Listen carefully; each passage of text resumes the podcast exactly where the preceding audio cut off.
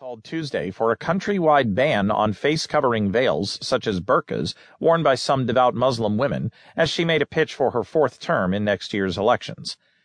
Speaking at a conference of her conservative Christian Democratic Union Party, Merkel said she would support the ban wherever possible. She also said last year's migrant crisis that drew about 890,000 refugees to Germany must never happen again. The full face veil is not acceptable in our country, she said to party members meeting in Essen.